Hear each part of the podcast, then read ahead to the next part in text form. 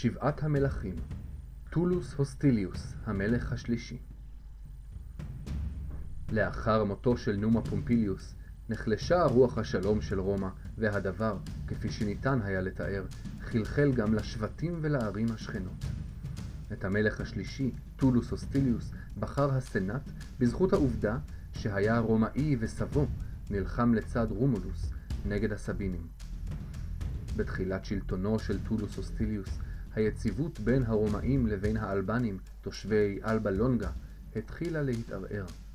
התושבים החלו לגנוב האחד מהשני תבואה, ציוד ובהמות. כשמלך אלבה לונגה פנה לטולוס בבקשה להפסיק את הגנבות, ענה לו מלך הרומאים, מה אני עשיתי? אתם התחלתם את זה, אתם האשמים.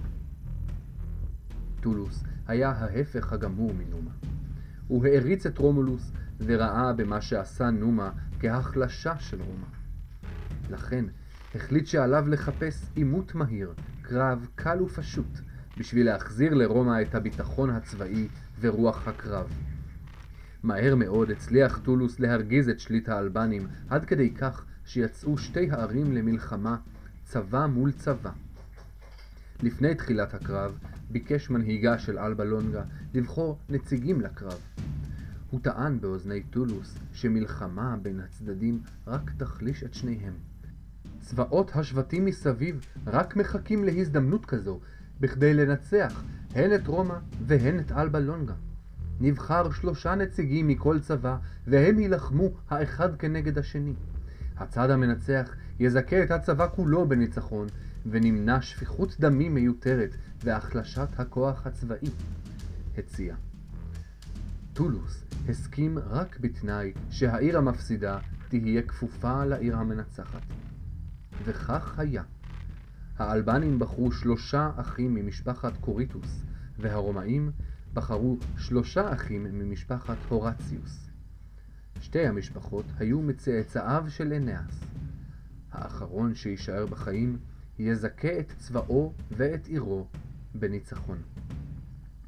תחילתו של הקרב היה מבשר רעות עבור הרומאים, כששניים מלוחמיה מתו במהרה. האלבנים היו מהירים מאוד, והאחים עבדו בשיתוף פעולה מרהיב. נשאר רק לוחם רומאי אחד, פובליוס הורציוס, והוא צריך לגבור על שלושת הטובים בלוחמי אלבה לונגה. הלוחמים הרומאים היו בטוחים שפובליוס הורציוס יילחם עד טיפת דמו האחרונה, אך ידעו שהקרב אבוד. לפתע עשה הורציוס את הבלתי יאומן מול עיניהם של שני הצבאות. בעוד מתקרבים אליו הלוחמים האלבנים, הוא הסתובב והחל לרוץ, לברוח. הרומאים הגאים התביישו בו וצעקו לעברו קריאות בוז.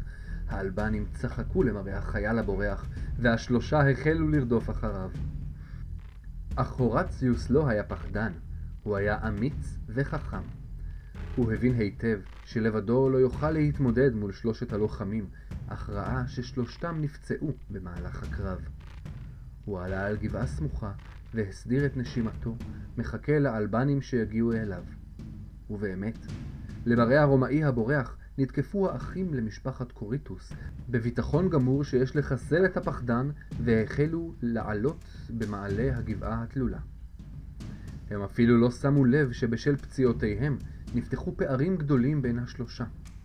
הראשון הגיע ונדקר מחרבו של הורציוס עוד לפני שהספיק להסדיר את נשימתו. השני בא אחריו, הופתע לגלות את אחיו מוטל על הארץ, ומצא גורל דומה.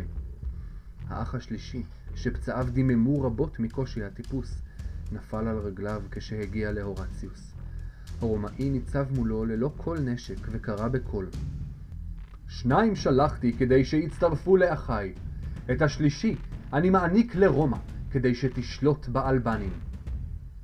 כשחזר הורציוס הגיבור לרומא, לקח את גלימתו של האלבני השלישי כמתנת ניצחון. ראתה זאת אחותו, וזיהתה את הגלימה. זוהי גלימתו של אהוב ליבה, אליו רצתה להינשא. דמעות של כאב הציפו אותה, והיא מתייפחת בבכי. הורציוס שלף פגיון ודקר אותה למוות באומרו, כך יעשה לכל מי שבוכה על דמו של האויב. טולוס אוסטיליוס נזף בהורציוס על המעשה המחריד שעשה, אך לא האשים אותו בדבר. אחרי ככלות הכל, הוא הביא לרומא את הניצחון שטולוס היה זקוק לו. ובכלל, כך אכן ראוי לעשות לכל מי שבוכה על דמו של האויב. רומא תגדל להיות חזקה מבחוץ ומבפנים, חשב הוסטיליוס. אלבה לונגה ואנשיה הפכו לנתינים של רומא. עבור כל עיר שכבשו הרומאים מינו לה מושל רומי, והפכו את תושביה לנתינים רומיים המחויבים לשרת בצבא הרומאי ולשלם מיסים לעיר. באחד הקרבות סירבו האלבנים להשתתף ולעזור לרומא. כתגובה, טולוס החריב את אלבה לונגה עד עפר והפך את תושביה לעבדים. את מנהיג האלבנים קשר טולוס לשני סוסים שדהרו בכיוון ההפוך, וכך נקרא לשניים. טולוס אוסטיליוס היה שוחר קרבות והזניח לגמרי את ענייני הדת ופולחן האלים. בכל ימיו זלזל באלים ולא ייחס להם חשיבות. הוא צחק וגידף את המאמינים ופיאר רק את לוחמי הצבא הקשוחים. האגדה מספרת שכאשר היה כבר זקן, פקדה מגפה איומה את רומא.